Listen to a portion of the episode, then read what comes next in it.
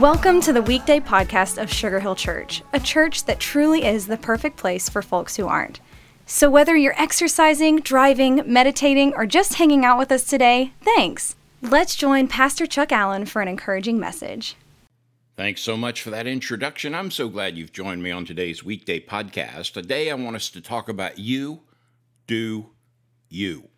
How many times have I heard that? You be you, or you do you, or let's just be who you are. I heard a pastor say one time, what my greatest goal in life is to just be who I am.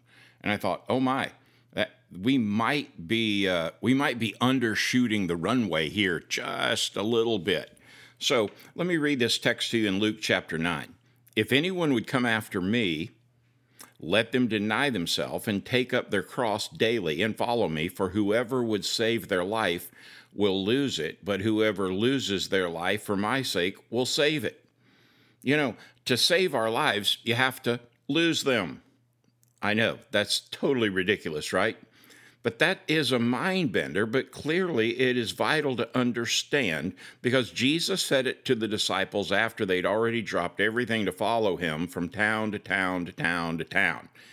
Jesus knew what lied ahead. He knew he was leaving, and he knew they would become the very beginnings of the church that he would leave. He would leave them in charge of spreading the truth of the gospel about salvation to the entire world. I mean, the opportunity and the responsibility to ensure that the world, the masses of the world, could know Jesus as a part of their life that would radically change them, and he would offer for them everything they would ever need. And they did it pretty well because their testimonies, their personal stories of what the Lord Jesus had done in their life, it was really a potent demonstration. What of, though? Of his transformative love and power in their life. You know, for us to truly do us, we have to recognize whose we are. I mean, God's transformative love found in the presence of Jesus is the power in our life. And we're to be like those disciples, not to go be us, but to try and be more like him. You know, those disciples, how, how was it that they could have this contagious, unstoppable, almost relentless passion to share about what Christ means to them? Well, they, they weren't in love with themselves or their own story or their own platform for sure. They weren't branding their Christian narrative to have a workbook or to be on a speaking platform or to have the world's greatest podcast. They, they weren't looking for approval, and they really weren't looking for sympathy. They they definitely, had they had social media, wouldn't be looking for clicks or likes or more friends. They were literally taking on the role Jesus had given them, and the you being you became them being him.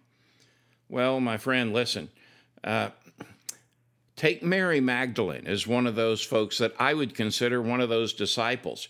The fact that she was delivered from demons is a crucial part of her story. But it shows Jesus' authority in her life. I mean, think about this. There are few other things we know about Mary, but she followed Jesus, she financially supported Jesus, she endured the crucifixion and stayed beside Jesus, and I want you to know, she was the first person he appeared to after he rose from the dead, which means that it wasn't about her doing her or her being her. It was about her, a believer, a follower, a, a, a Jesus Christ believer follower. And you know what happened? God honored that. His transformative love and his power was more than enough to conquer everything in her life. And my friend, the good news for you this day is that it is true for you as well. So go today. Don't go be you. Go be more like him.